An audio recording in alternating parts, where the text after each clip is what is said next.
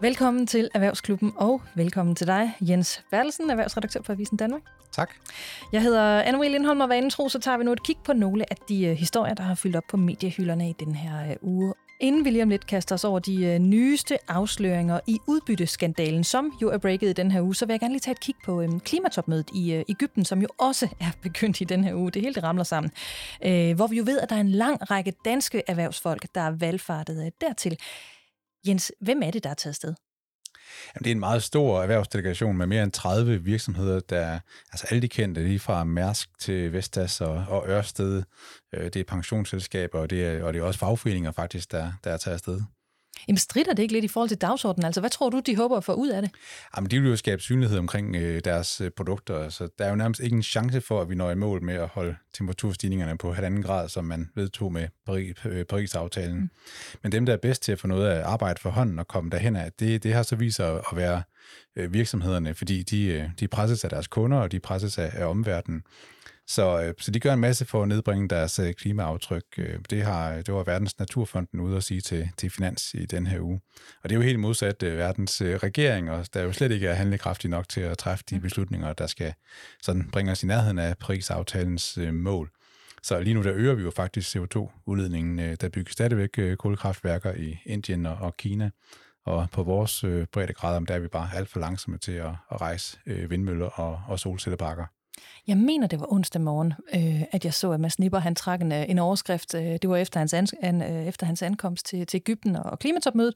Fordi der her, øh, her der siger han, at hvis planerne om de her fire nye danske havvindmølleparker de bliver en succes, så er Ørsted åben for at øh, diskutere overskudsdeling med staten. Og de her øh, havvindmølleparker, dem har vi jo talt om her i øh, podcasten. Det er jo nogen, der skal opføres øh, i samarbejde med Copenhagen øh, Infrastructure Partners, SIP, øh, og det skal jo ske uden statsstøtte. Men det ligner så også, at han gerne vil have noget til gengæld, fordi som Finans øh, skriver, det kniber lidt med at få de her projekter godkendt. Er vi, Jens, og det er et retorisk spørgsmål, er vi overrasket over, at det kniber lidt med godkendelserne? Nej, for det er det samme billede, man ser i altså både Danmark og i EU, at øh, altså den hav, havvindmølleparken Tor ud for den jyske øh, vestkyst, den blev vedtaget i, i 2018, og den ventes først at producere strøm i, i 2027, altså efter ni år. Så den proces, den er man, den er man altså bare nødt til at, at speede voldsomt op. Øh, industrien vil gerne have godkendelser ned på, på to år, øh, fordi interessen for at bygge de her parker er til stede, og behovet er det jo også i, i, i høj grad både klimamæssigt og, og hensyn til vores øh, forsyningssikkerhed.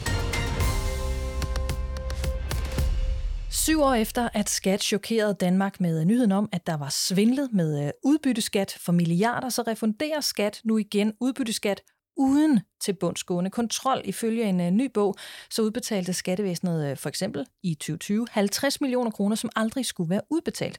Kontrollen den vil simpelthen være for dyr, lyder begrundelsen. Det fremgår af den her nye bog om uh, udbytteskandalen, som DR-journalisten Jesper Tunnel har skrevet på baggrund af omfattende research. Med os der har vi Henrik Ørholz, der både er erhvervskommentator og forfatter, og nu også en rigtig god ven af podcasten her. Hej Henrik. Hej. Vi dykker ned i to af de historier i hvert fald, der er kommet frem i øh, bogen, og så samler vi lige op på det hele lidt til sidst, øh, på, på det sådan lidt mere generelle. Øhm, og Jens, jeg vil faktisk gerne have dig på banen øh, først, øh, fordi det er jo Berlingske, der har i hvert fald den her historie her allerede tirsdag, hvor de refererer til afsløringer, der kommer i Jesper Tunnels øh, seneste bog. Øhm, nu ridser jeg det lige kort op i oplægget, men kan du ikke lige forklare, hvad, hvad, hvad går den her sag, eller hvad gik den her sag ud på dengang?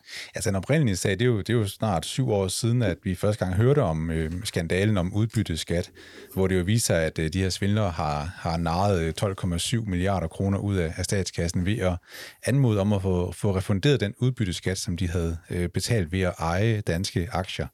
Og det var der så åbenbart ikke nogen som helst øh, kontrol med, øh, kontrol med så man kunne sådan set bare anmode om, om at få penge retur, øh, altså mange milliarder kroner, og de blev så udbetalt af, af skattevæsenet herhjemme. Og, og til det her, øh, dengang, der sagde daværende skatteminister Carsten Lauritsen, det her, det skal aldrig ske igen.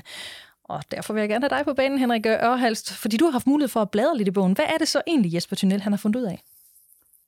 Jamen, han har fået, fundet ud af rigtig mange ting, fordi det er jo en bog på lidt over 400 sider, så det er virkelig en mobbedreng at gå, gå i gang med. Men, men det, han er nået frem til, det er faktisk, så fortsætter de her øh, betalinger til, til de her skurker, der, der stjæler penge ud af den danske statskasse. Men, men han går også hen og ser på hele historien. Hvorfor er det gået så galt? Hvad er baggrunden for det? Og der kommer faktisk nogle meget opsigtsvækkende ting frem, som jeg egentlig ikke vidste, fordi der blev udpeget nogle skurker, men der er også nogle skurke, der ikke har været så synlige i medierne, som også ligger i det her. Og der er også en diskussion omkring, den danske tillidskultur, som egentlig fylder ret meget, og en diskussion omkring vores åbenhed og vores lukkethed, hvordan vi egentlig tænker i Danmark inden for de her ting. Fordi der tænker vi lidt anderledes end, end for eksempel vores naboland Norge, men der har en lidt mere åben politik inden for, for det her område, og også inden for personbeskatningen. Det er jo lidt øh, sjovt at bladre i, i, i den her bog, men det er lidt af, det er lidt af en mobbedreng. Det er ikke sådan en bog, som man lige øh, lægger sig ned øh, på sofaen og hyggelæser hen over en eftermiddag, i stedet for at læse Harry Potter og noget andet øh, underholdende noget der. Det, det er virkelig en uh, bog, der for, for, for nørder af den uh, vilde skole, skulle jeg hilse sige. Men overrasker det dig at høre, at, at uh, vi faktisk er fortsat med at udbetale uberettiget udbytte? Nej, det gør det faktisk ikke, fordi når jeg læser begrundelsen for, hvorfor skat er fortsættet med det, så er det jo faktisk meget logisk, fordi det er jo sådan en rigtig købmandsbetragtning, de har foretaget, at det, det koster for meget øh, og krasse de her penge ind, så hellere lad, lad det være. Men diskussionen er jo også, som der også bliver fremhævet i nogle af artiklerne i Berlingske, der også har fandt den her, det er jo, at det er jo noget af det, der er med til at øh, øh skuffe retsfølelsen, at der er nogen, der får lov til at slippe udenom. Men sådan er det jo i alle systemer. Mm. Skal man lave 100% kontrol, eller skal man ikke lave 100% kontrol? Og vi ser, at der er næsten altid nogen, der prøver at snyde. Og jeg kan sammenligne det lidt med, at når jeg er sensor, jeg er ofte sensor, øh, så hvis det er skriftlige opgaver, så kører man dem altid igennem en plagiatkontrol, for at se, om det, de har snydt på vægten. Og det sker næsten hver gang, at, at øh, der er nogen, der har forsøgt at snyde. Og det er lidt underligt, fordi der er 100% kontrol. Det er jo noget andet, hvis der kun var 10% kontrol, så, så er det mere sandsynligt, at man kunne begynde at prøve at snyde. Men i hovedopgaver og andre steder, der bliver alt kontrolleret. Så det er lidt den samme overvejelse, man har her. Skal man lave 100% kontrol, og er det muligt? Men det er altså ikke muligt at lave 100% kontrol i det her, så længe vi ikke har de data, som der skal bruges til det. Det er også derfor, vi har haft den her øh, voldsomme skandale øh, for seks år siden, så, som Jens øh, henviste til, og som nu har, vi har et, ekko af i, i dag. Ja, og der vil jeg bare gerne lige høre øh, din mening om, altså hvor stor en sag bør det her så blive? Fordi som du siger, den her gang, der var det jo reelt set en skandalesag. Jamen, det er jo lidt svært at sige, ikke? fordi at, at i princippet så er den problemstilling, der ligger de år tilbage, den er jo ikke løst endnu, når, når, når det bliver ved med det her. Men det er jo en ekstremt svær problemstilling, fordi det er også et opgør med, med nogle ting. Fordi vi ser dem, der, der har, har svindlet uh, skat, så er der nogen, der sidder i udlandet, der, der har uretmæssigt fået uh, dividendeskat retur, eller udbytteskat uh, retur, som de ikke har ret til. Og der skal vi bare lige huske, at der er nogen, der sidder i udlandet, der har en helt anden holdning til, til stat og skat og alle de her ting, end, end vi har i Danmark. Fordi i Danmark, der har vi en, tæt sammenkobling mellem at betale skat og velfærd, så får vi noget øh, tilbage. Men hvis man sidder i USA eller langt væk fra Danmark, så har man ikke den der kobling. Og derfor så ser vi de der svindlere der, de dukker op i tide og utide. Det, det var ikke sådan lige at, at ryste dig i den her omgang, Henrik Holst. Lad os lige fortsætte med Jesper Tunnels bog, som jo har budt på flere øh, jo opsigtsvækkende historier, men om de overraskende, det må vi så finde ud af, fordi Jesper Tunnel beskriver, hvordan mange års effektivt lobbyarbejde spændte ben for overvågne embedsmænd, der, hvis altså ikke de var blevet kørt over af politiske hensyn, formentlig kunne have sparet sig alle sammen for en tocifret milliardregning. Jens, alt det her, det handler også om udbytteskandalen. Øhm, hvad er det, Jesper Tunnel beskriver, der foregik? Jamen altså, når man laver et lovforslag, så er det jo, så er det jo normalt at sende tingene i, i høring hos dem, der bliver berørt af det. Og der var altså øh, 12 internationale banker, der var ind over processen med de lovændringer, der sådan set skulle gøre det muligt at stoppe svindlen med udbytteskat her, herhjemme. Og det øh, Jesper Tunnel så afslører, det er altså, at de her banker lykkedes med at få fjernet øh, to punkter i, i lovforslaget, der ellers skulle gøre det lettere at identificere ejerne af de aktier, som der blev øh, anmodet om udbytterefusion for. Øh, og det kan jo godt se en lille smule skummelt ud, især fordi 8 ud af de her 12 banker, øh, som var med i den her proces, de har alle sammen haft sager kørende om, at øh, de selv har medvirket til at, ligesom at misbruge de her alt for spinkle regler om øh, refusion af, af udbytteskat. Nå Henrik, hvad siger du så? Hvordan vil du karakterisere det her? Overrasker det dig?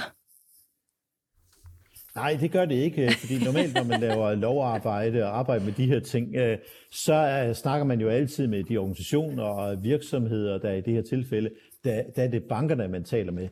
Og, og det er jo klart nok, at det er jo en diskussion omkring, hvor åben skal man være, hvor, meget, hvor mange data skal man have til at kontrollere. Og det er også en diskussion omkring, vil man have 100% kontrol, eller vil man ikke have kontrol. Og hvor går grænserne for det?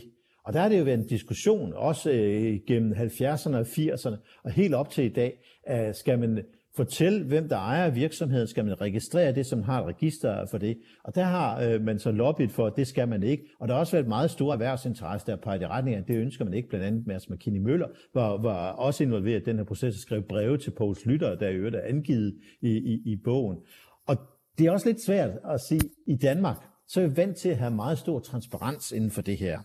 Men sådan er det altså ikke i udlandet. Altså, der har man øh, mere lukket det med, med det her. Og det er også derfor, man har valgt at, at den her lidt hvad skal vi sige, stramme tilgang med, at man skal ikke kommunikere ud, hvem, hvem der ejer virksomhederne. Mm. Men det er også sådan lidt politisk bestemt, ikke? fordi det er også et ønske fra, at der er nogen, der gerne i Danmark gerne vil prøve at gøre København til et finansielt centrum. Det er jo en diskussion, vi har haft i, efter Brexit, at man gerne vil prøve at se, kunne man få nogle af de arbejdspladser over til Danmark. Og i udlandet, der fylder det altså rigtig meget med, at man kan være anonym ejer af en virksomhed. Og der ser vi også, det er også beskrevet i bogen, at der ligger en konflikt, en diskussion mellem øh, Skatteministeriet og, og Erhvervsministeriet det her, hvor Erhvervsministeriet de har stået på den der lempelige, at man skal have lov til at være anonym, hvor Skat de vil gerne have det, at øh, man, man øh, har alle data, som kan efterprøve ejerskabet og dermed få en mere effektiv skattekontrol. Så det er sådan også et politisk bestemt, og det er også derfor, at jeg synes i høj grad, det er jo ikke kun øh, bankerne og erhvervsinteressen, der er skuggen det her. Der er også noget, der peger retning af Erhvervsministeriet i, i, i den her bog. Så det er sådan en afvejning. Og som øh, den gamle øh, departementchef i Skat siger i bogen, jamen det var en politisk afvejning, og det endte altså med, at det var Erhvervsministeriet og de interesser, der vandt over, over Skat i det her. Så det du siger, og med dit kendskab til Christiansborg, lobbyarbejde osv., så lyder det her faktisk som et helt almindeligt øh, forløb.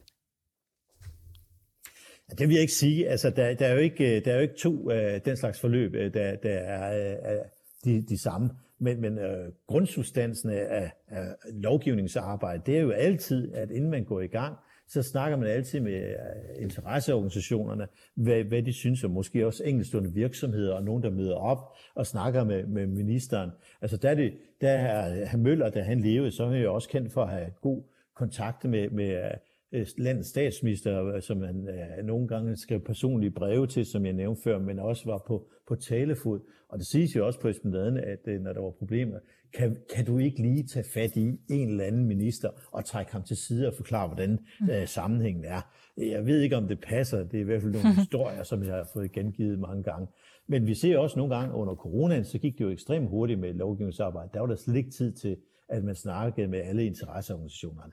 Men der er nogen, der siger, at det er forkert, at man snakker med interesseorganisationer. Jeg synes, det er faktisk meget logisk at snakke med interesseorganisationer, fordi det er dem, der har fingeren på pulsen, ved, hvordan det virker derude. Fordi hvis man ikke snakker med dem uden for, for Slottholmen, så kan man godt risikere at få lavet en lovgivning, der kommer til at falde helt ved siden af, som bliver meget, praksis, meget vanskeligt at eksekvere i praksis. Altså den nyvalgte formand for statsrevisorerne, det er Venstres Truslund Poulsen. Han har jo været ude at sige øh, på bagkanten af den her bog, at øh, nu vil han tage sagen op. Henrik, hvor tror du, den ender henne? Jamen, jeg synes uh, først og fremmest, det, det er rigtig godt, at han tager, tager fat i den her sag, uh, og det, det er en meget kompliceret sag. Men, men der ligger også mange uh, vanskeligheder i det her, mange kulturelle diskussioner omkring det her, som vi også skal have liggende i baghovedet, fordi vi ser, at den der diskretion, der ligger med at fortælle, hvem der ejer virksomheder, så kan vi prøve at kigge på det. I, i Danmark har vi lukket skattelister. Altså der, der vil vi ikke fortælle, hvad hinanden tjener. Men i Norge, der har man åbent skatteliste, der kan man stå hen og se, hvad hver enkelt nordmand tjener. Og jeg husker da tilbage i min barndom i, i i 60'erne og 70'erne, øh, så kunne øh, min far kigge i vejviseren for Åby Høj, hvor jeg kommer fra, og så kunne man gå hen og se, hvad, hvad naboen tjente i, i, i årsindkomst. Det, det var åbent. Det er lukket i dag. Mm. Men i Norge, der har man men, men, øh, det her åbent også med ejerforhold af virksomheder, og det giver altså en anden diskussion, og det fremgår også i bogen, at øh, det har jo ikke betydet, at norsk erhvervsliv er gået bag om dansen overhovedet, fordi det er de argumenter, som der er blevet trukket frem igen og igen, det er, hvis man begynder at at øh, gøre det i Danmark, ligesom man gør i Norge, så vil det komme til at øh, gøre ondt på dansk erhvervsliv.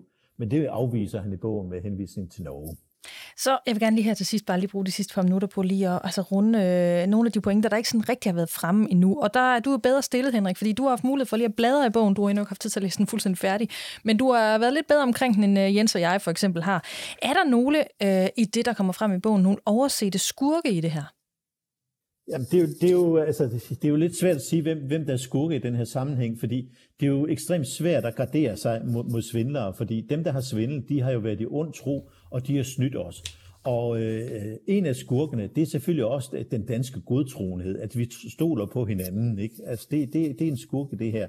Og en anden skurk i det her, det er jo også Erhvervsministeriet, som, som jeg sagde tidligere.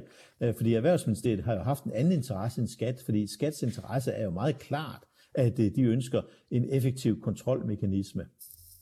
Og så selvfølgelig også en tredje, altså de, de, de der erhvervsinteresser, der ligger både i Danmark og udlandet, at man gerne vil være anonyme. Altså det, det er de tre skurke, der, der er i den her bog. Men, men, og, men det er ikke alle, der fylder lige meget. Der er ikke nogen tvivl om, når, når jeg læser bogen og ser overskriften, så peger man direkte fingre af lobbyorganisationer og dansk erhvervsliv. Men det synes jeg er lige unuanceret nok. Altså jeg synes, den, øh, den øh, titel på bogen er lige skarp nok. Jens, vi er nødt til at have fat i den bog, simpelthen, så vi kan få den læst. Det er meget nemmere at diskutere rigtigt. med Henrik, når, når vi kommer dertil. For nu, uh, Henrik til erhvervskommentator og forfatter, så tusind tak, fordi du er med igen i Erhvervsklubben i dag. Velbekomme. Nu tager vi et uh, kig på markedet for elbiler, hvor det jo ligner, at prisboblen er bristet. Til at hjælpe os igennem den her snak, har vi taget fat i Jan, Land, uh, Jan Lang, undskyld, der er markedsanalytiker hos Bilbasen. Hej Jan. Hej. Prisboblen er bristet. Det er faktisk dine ord i en artikel fra Bilmagasinet. Kan du lige forklare os? Øhm, ja, lad os starte med at få ridset op. Hvordan så det her marked ud op til, at den her prisboble, den bristede? Det, det har været sådan, at øh, der blev solgt rigtig, rigtig mange brugte elbiler i Danmark. Faktisk er det sådan, at der blev solgt 60% flere brugte elbiler, end der blev solgt nye i Danmark. Og det, det, er, det er der primært gjort øh, på baggrund af, at forhandlerne har taget biler hjem fra Tyskland. Der er en tilskudsordning der, dernede, der gør det meget attraktivt at tage bilerne til Danmark. Der har været et meget, meget stort udbud. Det er således, at det der, at forhandlerne har kunne sælge rigtig mange biler, de har animeret dem til at få flere og flere hjem. Så sker der det, som vi nærmest alle sammen ved, at i slutningen af august, der bliver øh, prisen på el så høj, og det får forbrugerne til at stanse lidt op rundt omkring købet, købet af de her brugte elbiler. På samme tid, så får forhandlerne rigtig, rigtig mange biler hjem. Det er således, at vi på fem uger så, at udbuddet steg fra ca. 4.000 biler til godt 6500 biler. Det er en ret stor forøgelse af udbuddet. Og når forbrugeren så stopper op, så sker der det i det klassiske udbud- og efterspørgselsmarked, som brugt bilmarked er generelt, at prisen er begyndt at falde. Og det har altså været hæftigt, fordi vi så øh, prisstigninger på brugte elbiler faktisk fra marts måned 2021 helt frem til og med august 2022. En meget lang periode. Men så bristede boblen, og priserne øh, begyndte at falde. Og nu taler vi om brugtbilsmarkedet. Vi taler overhovedet ikke om altså markedet for nye elbiler. Nej, men det er, det er sådan, at det er faktisk sådan, at efter, den der efterspørgsel, den der markante efterspørgsel, der har været på, på markedet for brugte elbiler her, hænger lidt sammen med, at der været nogle leveringsproblemer øh, for de nye biler. Det er således, at hvis man gerne vil købe en Audi Q4 e-tron, en øh, Kia EV6 og Hyundai Ioniq og en lang række andre biler, så har man skulle vente i meget lang tid. Der har køberne været utålmodige. Samtidig har de kunne konstatere, at man har fået nærmest nye elbiler hjem på det danske marked. Og derfor så hænger det jo faktisk sammen således, at det der med, at der er nogle udfordringer på nybilsmarkedet for elbiler, det har faktisk medført en stigende efterspørgsel på brugtbilmarkedet på grund af leveringsudfordringerne. Okay. Lad os dykke lidt mere ned i det, vi kan blive konkrete på. Du nævner selv et, øh, et, øh, mærke nu her. Altså, vi, vi har også talt meget, når vi taler om elbiler, om, om Tesla, fordi det er også stadigvæk en af de helt store spillere på markedet. Altså, hvordan øh, i forhold til sådan de mere konkrete typer af modeller, hvordan udvikler priserne øh, sig så der lige nu? Altså, når jeg går på pension, og måske skal skrive mine erindringer, så skal jeg altså skrive historien om, hvordan øh, Tesla opførte sig, eller var på det danske marked for brugte biler her i efteråret 2022. Det er således, at vi havde på et tidspunkt 1440 til salg af den her Tesla Model 3. Det er en elbil, der kom på markedet i øh, slutningen af 2019. Det er flere, end der var på hele det tyske marked. Og Danmark var det sted i verden, hvor der var flest brugte Tesla 3 model, øh, øh, Tesla Model 3 til salg på det her tidspunkt. Normalt, bare lige for lige at få tingene sat i perspektiv, normalt så er det således, at det tyske marked er 40 gange større end det danske, det tyske brugvognsmarked. Det vil altså sige, at hvis tingene skulle være i normale forhold, så skulle der altså være næsten 50.000 brugte Tesla 3 modeller til salg. Der var godt 1200, mens vi havde 1400 i Danmark. Det er den første ting. Det er en helt særlig størrelse. Og, og, og der, derfor betyder det også noget, at den der, den der prissætning, den der interesse, der, der har været for, for Tesla Model 3, det gælder faktisk også til dels for Tesla Model Y, som er sådan en lidt en udgave af, af den her øh, Tesla Model 3. Jamen, der, der er prisdannelsen, interessen osv., den er meget, meget, meget speciel at, at følge. Fordi det er lige nøjagtigt, når vi talte om, at den her boble var bristet, der er det lige nøjagtigt helt udbredt for Tesla Model 3. Priserne steg til et meget, meget højt niveau, over 350.000 i snit for de her brugte Tesla 3'er, der var til salg. Men da der samtidig var så mange til salg, og derudover at forhandlerne har rigtig, rigtig mange på vej til Danmark, fordi de har købt bilerne på et tidspunkt, hvor der var en meget stor efterspørgsel. Så så vi altså, at priserne lige pludselig droppede på øh, Tesla Model 3 på brugtbilmarkedet. Faktisk så var det således, at det var Tesla Model 3, der alt overvejende drev det generelle prisfald på brugte biler i, øh, i oktober måned, som vi har set. Så Tesla Model 3 og Tesla i det hele taget, det er en meget speciel størrelse. Og så lige den sidste ting i forhold til at svare på de spørgsmål. Så er det således, at når vi gør året op om to måneder øh, i rundtal, så vil den brugte 6-10 måneder gamle Tesla Model 3, det vil være den mest solgte bil i Danmark. Og lige for at sætte tingene i perspektiv, vi regner med, at der vil blive solgt ja, op imod 8-9.000 af dem her i løbet af i år. Og hvis vi sammenligner det med, hvor mange helt nye Tesla Model 3, der er solgt i Danmark, det får vi først at vide fra Tesla øh, ved slutningen af året, men, men det tegner til, at der er solgt mellem 8 og 10 gange flere brugte Tesla 3-modeller, end der er solgt helt nye. Men hvis du siger, at prisboblen for det her marked for brugte elbiler, altså den er, den er, den er bristet nu, hvad kommer der til at ske herfra? Altså bliver det sådan en lang, lang tur, der, der bare går nedad, eller, eller hvad tror du? Det er det kernespørgsmål, som alle i branchen stiller sig, og som også er hypervigtigt for forbrugerne. Fordi det er således, at nu, nu, nu falder priserne, og det gør de efter min opfattelse med god grund. De har været for dyre i Danmark. Men de har været drevet af en stor efterspørgsel. Det er ikke noget, hverken vi eller for den sags skyld, øh, forbrug, øh, undskyld, forhandlerne kan styre. Det er jo, det, det er jo den efterspørgsel, som, som forbrugerne har haft. Men den, når, den, når den efterspørgsel kommer i gang igen, når vi, når vi har fået stabile elpriser, og vi, vi er kommet os over det chok, der var omkring elpriserne i august måned i Danmark, så er jeg 100% sikker på, og det er meget i øvrigt, så er jeg 100% sikker på, at vi kommer til at se en meget stor efterspørgsel efter brugte elbiler igen. Primært er den årsag, at vi ved, og til at vi slået fast, det er kun os, der har gjort det, det er også FDM og andre, der arbejder med, med de her totaløkonomiske analyser, at elbilen er den billigste biltype at køre i i Danmark. Danskerne de søger hen imod den biltype, der er billigst at køre i. Biler koster mange penge i Danmark. Vi vil gerne gøre det så billigt som muligt. Så når elbilen er den billigste, så er der rigtig mange, der vil købe de her biler. Når så, at der er, nu har jeg lige beskrevet, hvordan udbuddet er steget, men det er jo ingenting i forhold til den store efterspørgsel, der vil være. Og det vil så medføre, at priserne kommer til at stige igen på de brugte elbiler. Jeg forventer, at det vil blive på den anden side af nytår. Og det er lige om lidt, for jeg skulle lige tage at spørge dig, om det her det betyder, at markedet for elbiler, om ikke andet så er mættet for nu, men hvis det er på så kort en bane, så, så lyder det jo ikke til, at det egentlig næsten er relevant at svare på. Nej, men øh, lad os prøve at kigge lidt øh, på det, der sker, inden at folk de køber bilen. Da øh, elprisen og, og, og, og det, avisartiklerne og debatten omkring elpris, elprisen var højst, det vil altså sige i løbet af september og lidt ind i oktober, der kunne vi simpelthen se, at søgningerne efter elbiler faldt fra cirka 16% af, af, af andelen af søgninger på bilbasen på alle de forskellige biltyper, vi har, ned til under 10%. Men alene i de sidste to uger, så er den, så er den begyndt at stige igen, og nu er den over 12% af, øh, af, af de søgninger, som der findes på bilbasen i løbet af en uge.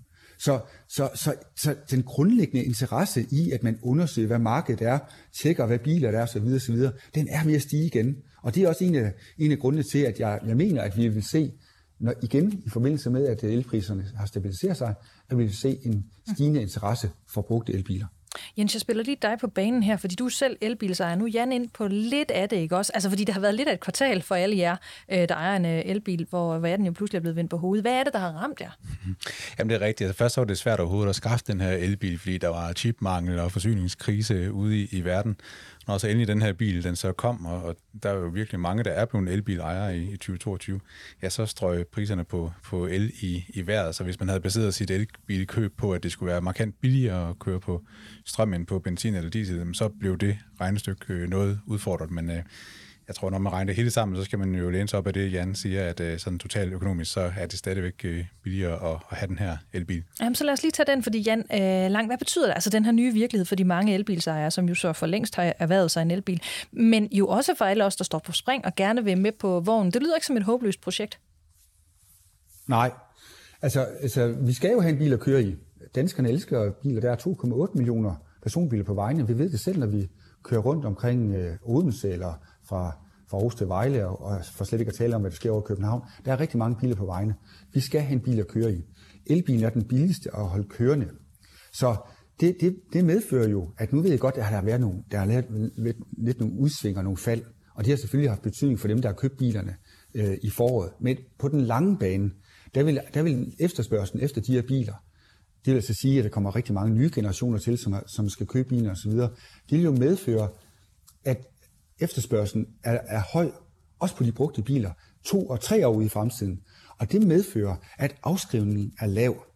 Og det samlet set betyder, at, at øh, elbilen fortsat vil være den billigste drivlinje, den billigste biltype at eje. Og det accelererer jo bare den her effekt, netop at øh, os, som skal til at købe en elbil, dem der har gjort det, de vil se ind i meget lave værditab. Og det er den allervigtigste faktor i forhold til at udregne den totaløkonomiske øh, samlede, det, det, undskyld, det totaløkonomiske samlede resultat ved at eje en bil. Men hvad betyder det, vi taler om her? Øh, hvad betyder det for bilforhandlerne? Altså, de har for det første ventet meget længe på at få øh, de meget eftertragtede biler. De har slet ikke kunne levere alt det, som forbrugerne egentlig gerne vil have. Har de nu så biler, der håber sig op på deres lager og betaler en, en, ja, en, en dyr pris for det? Jamen altså, hvis, vi skal lige splitte det op i to. Øhm, de nye biler, der er meget lange virkestider. Det er ikke så stor en udfordring for nyvognsforhandlerne, så at sige, fordi de har jo bilerne, de bliver leveret, de kommer de fra fabrikken, bliver indregistreret og så udleveret til, til kunderne. Og det, det, det, er, det, det, det er den ene del af det. Den anden del, det er det her med, øh, hvor mange brugte, nyere brugte elbiler, der er til salg ude hos forhandlerne. Jeg nævnte lige før, at det er cirka 6500 i øjeblikket. Men det er slet, slet ikke nok til at dække den efterspørgsel, der vil komme i de kommende år. Vi har lige spurgt danskerne i en undersøgelse, som vi ikke har offentliggjort nu, men jeg kan fortælle det til jer i dag her, at øh, vi har lige spurgt øh, danskerne i den her undersøgelse, der hedder Grønne Bilkøbere, om de forventer at eje en elbil ved udgangen af 2025. Og det er der over 60 procent, der siger ja til. Hvis vi omregner det, hvor mange biler, der kommer til at skulle køre, altså elbiler, hvor mange, der skal komme til at køre på de danske veje de kommende år, så er det, så er det, så er det faktisk flere hundredtusind i forhold til de 100.000, der er lige nu. Er der, øh, er der ingen som helst chance for, at man som en øh, køber af en elbil kan komme til at brænde nallerne i det her marked, som det ser ud lige nu? Det er et virkelig godt spørgsmål. Og dem, der vil blive udfordret, at, at de få, der vil være det, det, det er forbrugere, som måske køber nogle biler, der er lidt for gamle. Mm. Altså det vil sige, at de har teknologier, som var fra dengang, elbilen var en relativt ny teknologi, og her taler jeg om biler fra 2012 til 2016 i rundetal, altså hvor de er lavet langsomt, har kort rækkevidde, og generelt har gammeldags teknologi. Vi mener, at øh, fra cirka fra 2010 til 2016 til nu, jamen så er elbilerne faktisk blevet fornyet to og tre gange, øh, hvis man sådan tæller det op i generationer. Og det vil sige, at der er meget, meget stor forskel på en første generation eller anden generations elbil, derfra fra fra starten af, af 2010 og frem, til hvordan de er i dag. Og det er jo klart, at hvis man kører nogle biler, der, der, der, der lader langsomt og faktisk ikke kører, kan køre ret langt, og så skal konkurrere imod nogle biler, der, der kan det modsatte, altså lade hurtigt og køre langt, jamen så kan man risikere, at man måske ikke får øh, de penge øh, for bilerne brugte, som, som man måske havde håbet på. Ja, fordi hvis du står og vil springe med øh, lige nu, hvor du siger, at prisboblen den er bristet, der er, den kan sikkert godt ramme en eller anden form for, for bund, så kan det stadigvæk sagtens svare sig. Det er virkelig det, er virkelig det jeg hørte dig sige, med mindre at man er en af dem, der har tænkt sig at skille sig af med bilen igen øh, lidt hurtigt. Jamen altså, øh, som det er lige nu, så altså, jeg, jeg vil absolut ikke øh, skille, altså hvis I tager det, jeg vil absolut ikke skille mig af med, øh, med bilen, hvis man kan undgå det i et marked, der går nedad. Men når nu, at jeg, altså ud fra det rationale, at jeg forventer, at priserne kommer til at stige igen øh, i den kommende tid, så vil jeg jo vente, hvis jeg kan det. Der er dog en anden ting, og det er fordi, det her det er relativt komplekst, øh, fordi teknologien også spiller ind i markedsdannelsen. Og det er jo, at dem, der har købt biler, dem, der har købt brugte elbiler og nye elbiler i de seneste par år, det er, det er forbrugere med relativt mange penge. Dem, der mangler at købe dem for alvor, det er faktisk dem, som, er, som danskerne er flest. Det vil altså sige, at de har omkring 150.000 kroner til en brugt bil, og de har cirka 250.000 til en ny bil. Det de mangler at købe elbiler. Og det, det, det betyder jo, at hvis man har en ældre bil, en ældre elbil, som er relativt billig, lad os sige, den koster 100.000 kroner, er fra 2015 eller 2016, så vil man stadig godt kunne sælge den. Men når der kommer billige elbiler, og det her mener jeg nye elbiler, der koster omkring 150.000 kroner, vi ved, at de kommer i løbet af et par år, så vil, de, så vil det først og fremmest blive de gamle, der bliver udfordret på, på afskrivning. Så det er i virkeligheden jo der, man kan gå hen og brænde øh, nallerne, hvis det, hvis det endelig skulle være. Øhm, lige, lige her til sidst, så vil jeg rigtig gerne lige vende øh, den såkaldte tyske fedus. Jeg synes, du var lidt inde på den i begyndelsen, ikke? Altså kort fortalt, så, så har den her tyske fedus øh, trukket danskere ned over grænsen for at købe deres elbil brugt, da Tyskland i hele 2022 har udbetalt sådan en, miljø, en miljøpræmie. Du skrev lige til mig, at de faktisk kunne få op til 9300 euro, øh, hvis de øh, vel at mærke endte med at eje den her bil i mindst 6 måneder. Det betød så, at en Tesla kunne sælges for eksempel til en dansker, altså til en meget skarpt, øh, skarp pris på trods af den her danske registreringsafgift, som jo stadigvæk har, mens den her første tyske ejer reelt har kunne gøre gratis, øh, groft sagt, i den her tid, som tyskerne så har nået at eje bilen. Øhm, når du kigger på markedet, som det er nu, er det her, var det her så stadig en god fidus for de danskere, som slog til, altså nu her, hvor markedet så har ændret sig, om ikke andet så bare kortvejt? Ja, i høj grad, fordi de har jo fået bilerne, altså de har jo, når de har fået de der øh, 6 til 8, 10 måneder gamle Tesla'er, så har de jo fået dem langt billigere, end de købte dem i Danmark. Så, så, så man kan sige faktisk, at den tyske miljøpulje, den hedder BAFA, altså BAFA, der kan man altså sige, at faktisk den tyske ordning, og der findes lignende ordninger i 16 andre lande i Europa, de har faktisk gjort, fordi der er meget, meget lav parathed til at eje bilerne efter 6 måneder på de europæiske markeder. Det er det ikke i Danmark. Der vil man gerne eje bilerne, det vil man også i Norge. Og derfor så kommer der rigtig mange biler af dem, som har været ejet i de her seks måneder øh, ude i Europa, både til Danmark, men også til Norge. Og det er faktisk til lavere priser, end vi ellers skulle have betalt. Jan Lang, øh, markedsanalytiker fra Bilbasen. Tusind tak, fordi du er med i Erhvervsklubben i dag.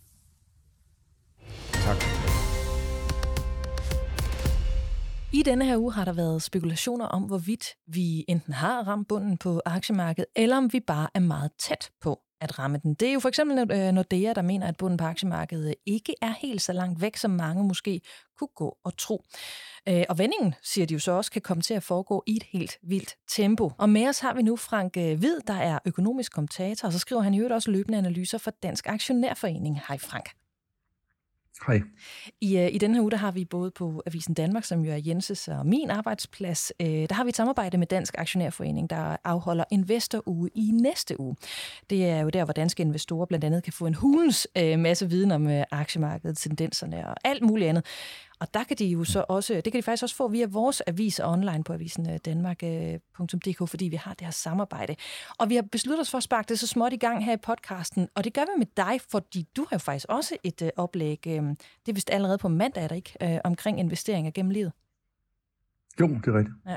Vi har jo hørt et rygte øh, om dig på forhånd, øh, Frank, og det er, at du faktisk var en af dem, der var allerførst til at forudse øh, nedturen på aktiemarkedet, altså på grund af inflation og øh, stigende renter og alt det der. Øh, har det noget på sig? Er det, er det rigtigt forstået? Ah, det er måske lige... Øh, jeg vil sige, det der med at forudsige, og det, det er det, vi kommer til at snakke om. Øh, jeg har snakket med nogle investorer helt tilbage fra 1920, øh, omkring hvad er det for nogle risici, vi så ind i, når vi kigger ind i en ny årti her. Og det er da rigtigt, jeg har skrevet en del om, at nu begyndte vi at se nogle, øh, nogle tegn på noget, vi havde set tilbage fra tidligere finansielle bobler. Øh, så det er rigtigt. Men, øh, men man kan aldrig være sikker, og i det øjeblik, man ser sådan nogle tegn på, hvornår sådan noget så kommer til at ske, der kan gå flere år, fra man synes, nu, øh, nu ser det helt vildt ud. Øh, og det gælder i begge retninger. Så jo, jeg, jeg begyndte for nogle år siden at, at snakke om det her, og vi, øh, vi har også noget, som det har vi set før, og, og det, ender aldrig, det ender aldrig kønt, og det er det, vi er i gang med nu. Okay. Jamen lad os blive ved de her forudsigelser, fordi nu hører vi jo fra Nordea i den her artikel fra Finans, at øh, de tror, at bunden den er, den er ved at være tæt på. Tror du også det? Er bunden ved at være nået? Øh, et, øh, alt det der med kortsigtet, hvad aktiemarkedet skal op og ned og frem og tilbage, det, øh, det ved vi ufattelig lidt om. Øh, så jeg vil sige, for det meste, så prøver jeg at passe, når, når folk spørger mig om sådan nogle ting, fordi jeg har arbejdet med det her i 30 år, og man får mere med respekt for, hvor, øh, hvor kroppen muligt det er at, at forudsige. Øh, to, hvis du endelig så trykker mig på maven og siger, kom nu Frank, øh, giv mig også et bud, så vil jeg sige, øh, jeg ser en stor risiko for, at det her det er langt fra at slutte nu. Og det faktisk kan blive meget værre. Så hvis vi kan prøve at blive lidt mere konkrete på det, fordi hvad er de ja, konkrete mm. indikationer på, eller kunne de være på, at bunden den er nået, og hvad trækker så i den modsatte retning, som du så hælder til? Ja, øh, også for at bare at sige, at øh, det betyder ikke, fordi jeg har den holdning, når du sådan trykker mig for at komme med et eller andet omkring timing, om er det lige nu, at øh, Nordeas øh, skøn er fuldstændig ude i, i hampen. Det er det ikke. Øh, det kunne være, øh, det kunne sagtens være, at det er de her uger her, hvor vi ser en bund, der vil noget. Her om nogle få timer kommer nogle inflationstal fra USA. Hvis de er pæne og viser, at inflationen er på vej ned, jamen så kan det sagtens være, at øh, det næste vi ser, så er der nogle centralbanker, der begynder at sige, jamen så er der ingen grund til, at vi skruer bisen så meget på og hæver renterne så meget, som vi måske har frygtet, de vil gøre. Og så er der mindre risiko for, at vi er på vej mod en, øh, en hård økonomisk opbremsning. Og hvis det sker, jamen, så får vi nok heller ikke så stort dyk i virksomhedens indtjening. Og så kan det faktisk godt være, at øh, aktierne de har taget det skrald, de skulle tage, og vi kan se nogle pæne stigninger øh, herfra, øh, og bunden som er nået. Øh, så, så det er argumentet, øh, i hvert fald, for at, øh, at bunden godt kunne være, kunne være her. Og hvad er så dine argumenter? Ja, mine argumenter er, at øh, for mig at se, ser det ud som om, der er ret stor risiko for, at vi er på vej mod en økonomisk øh, lavkonjunktur, eller det er også økonomer kalder en recession, og at vi først kun lige er begyndt at se øh, de første nedjusteringer af virksomhedernes øh, forventninger til, hvor mange penge de kan tjene i fremtiden. Øh, det er vi begyndt at se her de her, de her måneder her. Vi har jo set for nogle danske virksomheder, vi har jo set for store internationale virksomheder, øh, Disney her de seneste dage, øh, Meta, det tidligere Facebook, øh, nogle af de store virksomheder, Amazon, øh, mange andre. Øh, og det ser vi over hele kloden, at der kommer nedjusteringer nu, hvor de siger, ja, det ser ud som om, at øh, de tider, vi går ind i, de, øh, der bliver det sværere at tjene penge. Og hvis vi er på vej mod sådan en, en recession, sådan en, en, en hård økonomisk landing inden i 2023, så skal virksomhedernes indtjening falde øh, ganske pænt herfra i forhold til, hvad aktieanalytikerne de regner med. Og historisk har det været sådan, at øh, jamen, så får så er aktier altså ikke færdige med at falde. Mm. Altså, øh, så det, det er modargumentet øh, for os. Og plus, at den andet argument øh, oven i det det er, at der er stadig nogle aktier, som ser øh, for dyre ud, når vi kigger på det i historisk perspektiv. Men uanset så, altså hvornår vi rammer den her bund, om den er lige om hjørnet, eller om den har mm. noget længere perspektiver, tror du så, for det er, det er noget, det er jo også inde på, at, at vendingen den kommer til at foregå i et vildt tempo? Er det også det, du ser for dig? Øh, det er langt fra sikkert. Igen, så vil jeg sige, alt det der timing og kortsigtet er bunden noget, hvor hurtigt vil det stige, kan det falde yderligere. Øh, det, jeg, jeg kunne lige så godt øh, slå plat af krone. Øh, jeg har ingen anelse. Der, vi har både haft historisk vendinger, som øh, er foregået meget, meget hurtigt, og vi har vendinger, hvor det, øh, hvor det er mere langstrakt, øh, og det går langsomt. Og øh, jeg hælder mest til... Øh, jeg hælder mest til det sidste stadigvæk, hvis du skal presse mig for en eller anden form for øh, kortsigtet holdning, at øh, kommer der en vending, øh, eller når en bund bliver nået i de her år her, jamen, så tror jeg, at, at øh, og det er der også nogle store finanshus i USA, der mener, at så er vi inde i sådan et, øh, et scenarie, hvor det måske bliver en, en langsom vending. Øh, det kan også godt være, at det bliver en, en hurtig vending, men så vil det falde lidt tilbage igen. Øh, det, øh, det, det, er en, hvis du endelig skal presse mig, så er det måske mest det, jeg hælder til. Men igen, Nordeas øh, skøn er ikke urealistisk. Øh, får vi nogle, øh, nogle gode inflationstal her de kommende måneder, så kan vi godt få øh, en ordentlig drøn opad øh, øh, i de kommende måneder her og de kommende kvartaler på, på aktiekurser, så de lige pludselig ligger 20-30 procent højere om et halvt år til et år. Det kan sagtens lade sig gøre. Jeg hælder mest til, at øh, der er større risiko for, at øh, vi ikke er færdige nu, øh, og bunden ikke er noget. Men efter sådan en tur, som vi er i gang med at tage nu, og især hvis, øh, hvis vi er langt fra, fra bunden, altså sidder der så investorer derude og holder på en masse penge, som de så er klar til at investere, uanset i hvilket tempo? Øh, fordi der må jo givetvis også være en hel del, der har tabt øh, så stort, at de stadigvæk ligger og ømmer sig. Ja, der er masser, der ømmer sig. Nu øh, er der, kan man sige, der er to former for ømhed på hver sin side af landen. Øh, fordi dollaren er steget næsten 15 procent over for euroen i år og danske kroner. Det vil sige, danske investorer har jo slet ikke, og aktieinvestorer har jo slet ikke mærket de store øh, tæsk, som dollarinvestorer, det vil sige amerikanske investorer, de har, de har, de har følt på kroppen i år. Så hvis man synes, det har været hårdt at være dansk investor, så træk lige 15 procent fra øh, de test, du har fået. Altså, det, så er det 15 procent yderligere, de har fået på den anden side af landen. Så vi har jo været heldige, heldige øh, ja, øh, at, at dollaren har været så stærk, og det har jo gjort, at i hvert fald alle vores ikke-danske, mange af vores øh, udenlandske øh, aktier, som er noteret i dollar, øh, jamen de, øh, de er jo ikke faldet så, så, så kraftigt, som øh, de er, hvis man står over på den anden side af landet og kigger på det. Men, men... Øhm, ja, så, så der er nogen, der har fået tæsk, men, men også her i Europa, også her i Danmark, det er, øh, det er stadig af den milde slags, når vi kigger på det historisk. Øh, der er nogle enkelte aktier, der er faldet helt ud af sengen, øh, og det gør selvfølgelig NAS, men, men stadigvæk, øh, dollaren har, har mildnet nedturen for rigtig mange danske investorer. Men du sagde, der stadig er en øh, del aktier, som, som ser dyre ud. Øh, Mm. Så, men når du så kigger på markederne, øh, jeg ved ikke, om, om du kigger derhen, hvor aktien er faldet mest, altså hvor I ligger mulighederne så? Altså hvor tror du måske, at vi på en lidt længere bane, så skal, så skal kigge hen? Altså hvor opturen så tilsvarende kan gå hen og blive stor igen? Ja, det, øh, altså, jeg, jeg tror stadigvæk, at nogle af de store aktier, de tidligere den præmieaktier der, som, som vi sammen har været fokuseret på, de store tech-aktier i USA, øh, nogle af de, de øh, meget, som har været virkelig dyrt prisfastsat, de er på vej hastigt ned i kurs, og de begynder nu at falde mere end markedet generelt.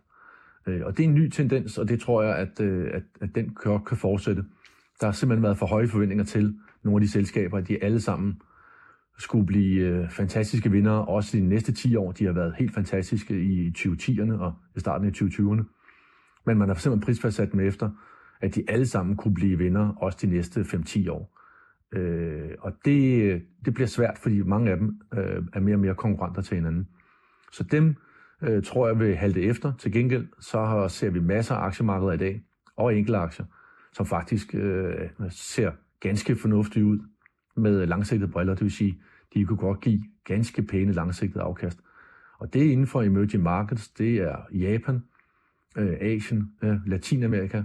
Det er, øh, jeg synes, brancher som biotech, hvis jeg skal gætte, inden for råvarer, er masser af spændende øh, muligheder.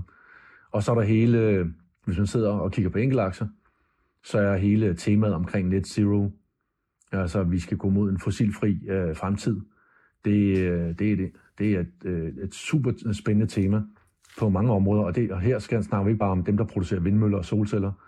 Det er alt det, der ligger nedunder. Øh, hvem producerer øh, materialerne til, til nogle af de ting? Øh, og hvem er, er mere, hurtigst inde på, på, øh, på net zero-temaet inden for de forskellige øh, sektorer? Jeg tror, det er dem, der kan score en overnormal profit i de kommende år, og måske også være dem, der, øh, der stiger kraftigst og relativt til, øh, til mange af de andre aktier. Hvis vi går ind øh, bare lige her til sidst og kigger på nogle af de nedture, der har været meget markante gennem historien på, på, på aktiemarkedet, hvor ligger vi så egentlig henne øh, her, især hvis, øh, hvis din forudsigelse ender med at holde stik? Er vi så stadigvæk øh, sluppet relativt øh, billigt, eller er vi på niveau med nogle af de større kriser? Igen er det forskel på, om du kigger fra et amerikansk synspunkt eller et europæisk, skråstrej dansk synspunkt på grund af mm. dollaren. Øh, det er altså de 15 procent. Og så er det, om du kun kigger på aktier, eller du kigger dem bredt øh, på finansmarkederne. Hvis du kigger bredt og også inkluderer obligationer, så har øh, de øretæver, der har været i år, hvis man ser det fra amerikansk synspunkt, så har vi altså helt op i noget, som vi faktisk aldrig nogensinde har set før. Øh, fordi aktieobligationer på samme tid har fået kæmpe tæsk. Øh, hvis du kigger det fra det europæiske synspunkt, så er det stadigvæk øh, pæne øretæver. Øh, hvis du kigger, fordi både aktieobligationer er faldet. Hvis du kun kigger på aktierne, så er, det, øh, så er vi i den, i den mildere del øh, stadigvæk relativt til nogle af de, de rigtig store nedture. Øh, og da vi kommer fra en boble, som er en af de aktieboble, som er en af de største, som øh, vil jeg mene i hvert fald, vi har set øh, historisk, så er det også derfor, at der er risiko for, at øh, der skal tages noget mere luft ud endnu. Øhm, og at, at det er derfor, at bunden ikke er, ikke er nået endnu. Frank, nu skal du åbne med det første indlæg på Investor-ugen på mandag, kan jeg se. Det er klokken 10, og, og man kan følge med live på, på YouTube. Jeg tror bare, man skal gå ind på Dansk Aktionærforenings hjemmeside. Men kan du sige bare lige to ord om, altså hvad er det for pointer, du har med til, til gæsterne på den her Investor-uge på, på mandag? Ja, øh, og jeg går stadig og overvejer, hvor, hvad for nogle pointer skal jeg have med, men det er nogle af de ting, vi har snakket om her. Det, og det ene, det er jo, øh, lad nu være med at bruge en masse tid på timing. Vi er ufattelig dårlige til det. Øh, øh, både professionelle og amatører. Øh, dem, der sidder derhjemme og investerer. Øh, folk, der øh, bruger hele deres liv på at har en karriere omkring at investere.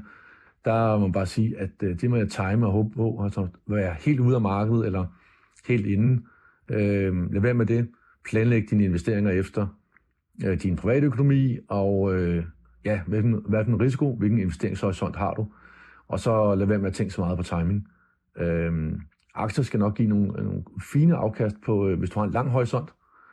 Har du en kortere horisont, jamen så kan det godt være risiko for, at øh, den her rusketur ikke er, er slut endnu.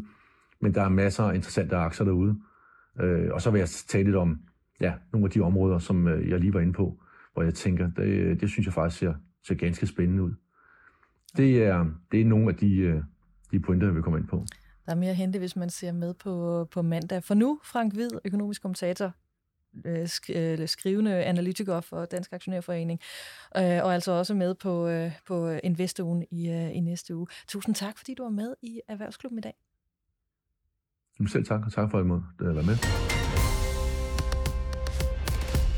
Jens, det begynder jo lagt mod inden i det her, i det her program, øh, for, øh, for i dag i hvert fald. Men vi skal slutte af med lidt konstruktiv øh, hjælp til de af vores lyttere, der gerne vil støtte øh, Ukraine. For det jo ligner jo, at der faktisk er ved at forme sig sådan et rigtigt marked, i hvert fald i Danmark, for måder at støtte Ukraine på. Du har kigget nærmere på sagen. Hvad er det, du har fundet ud af? Jamen, jeg synes, Ukrainekrigen er lidt, øh, lidt glemt, øh, fordi herhjemme er vi optaget af, at der har været valg, og nu er der regeringsforhandlinger. Øh, amerikanerne, de snakker om deres midtvejsvalg, og der er klimakonference i Ægypten, der trækker opmærksomhed. Så, men altså, krigen raser jo stadigvæk, og der er stadigvæk, øh, altså, ukrainerne er stadigvæk udsat for de her daglige øh, bombardementer. Der er en kold vinter forude, øh, de har ikke varme i radiatoren, fordi øh, russerne er gået målrettet efter deres energiforsyning. Så, så jeg, jeg kigger lidt på, at nu har krigen varet så længe, så må ikke der er sådan var etableret nye måder, man kan kanalisere penge videre til ukrainerne på, hvis man gerne vil, vil støtte dem. Ja.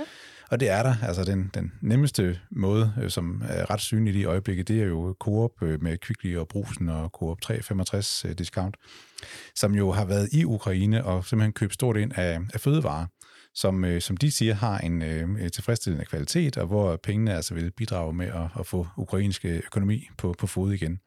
Så det er, der er altså fylder, hylder fyldt med, med vin og ost og øh, madolie og syltetøj. Uh. Øhm, og alt muligt andet, som man bare kan gå, gå hen og købe. Øh, og den anden ting, jeg, jeg fik øje på, det var, øh, det var simpelthen præsident øh, Zelensky og hans regering, der har sat gang i en global kampagne, der hedder hashtag Advantage Ukraine, hvor ukrainerne simpelthen forsøger at tiltrække investorer til deres virksomheder. Selvom det måske ikke virker super oplagt at skyde penge i et skrøbeligt land, der er midt i en krig. Men, men det gør de altså, og store annoncer også i aviserne herhjemme. Og den sidste ting, som jeg ved fangede din opmærksomhed rigtig meget, ja. det er simpelthen ukrainere, der sælger ting på nettet, især på den hjemmeside, der hedder etsy.com, E-T-S-Y, øh, der minder sådan lidt om eBay, hvor øh, alle kan, kan sætte deres varer til salg. Og der kan man simpelthen købe nøgleringe, smykker og den slags, der er lavet af jern fra russiske kampvogne, som er nedkæmpet på ukrainsk jord, eller, eller måske bare efterladt af russiske soldater. Ja. Så der kan man få en souvenir fra krigen leveret i en fin gaveæske, og øh, så vidt jeg kan se, så fungerer postvæsenet i Ukraine ganske upåklageligt, så varerne skal nok nå frem. Hvis man bestiller, så får man også leveret. Ja. Men hvordan ved vi, at de her nøgleringe, altså de rent faktisk kommer fra russiske kampvogne? Altså, jeg kan se, at der er graveret unikke numre ind, og der er et billede af den kampvogn, øh, det stammer fra. Øh, Jeg kan ikke garantere, om det sker, men Okay. på den anden side, altså den letteste adgang til jern i Ukraine lige nu, det er jo ved at skære et stykke af det her militære isenkram, som russerne jo i den grad har efterladt sig. Så det giver faktisk god mening, at øh, de her øh, nøgleringe faktisk er lavet af øh, sådan ægte russisk panser. Men er det ikke lidt morbid? Jamen, det er der nogen, der vil synes, og vores kulturredaktør Skar i hvert fald lidt en grimasse, da jeg viste hende hjemmesiden med de her billeder. Men altså, jeg kan jo læse, at de får solgt en del af det til folk i den vestlige verden, som, som bagefter skriver meget begejstrede anmeldelser. Og jeg tror, det er nok sådan to grunde. Altså dels så øh, synes nogen, at de køber jo sådan et lille stykke russisk nederlag, Øhm, og, og det, er, det er der rigtig mange, der godt kan lide. Og så, og så er der også øh, den anden side, altså man, man støtter jo direkte en ukrainsk borger, der har siddet der og nørklet med de her øh, stålelementer og prøver at skabe sig en, en øh, indtægt. Så er man løbet tør for julegave Så værsgo fra, fra Jens Bertelsen Så er til det dig. tit givet videre, ja. Ja.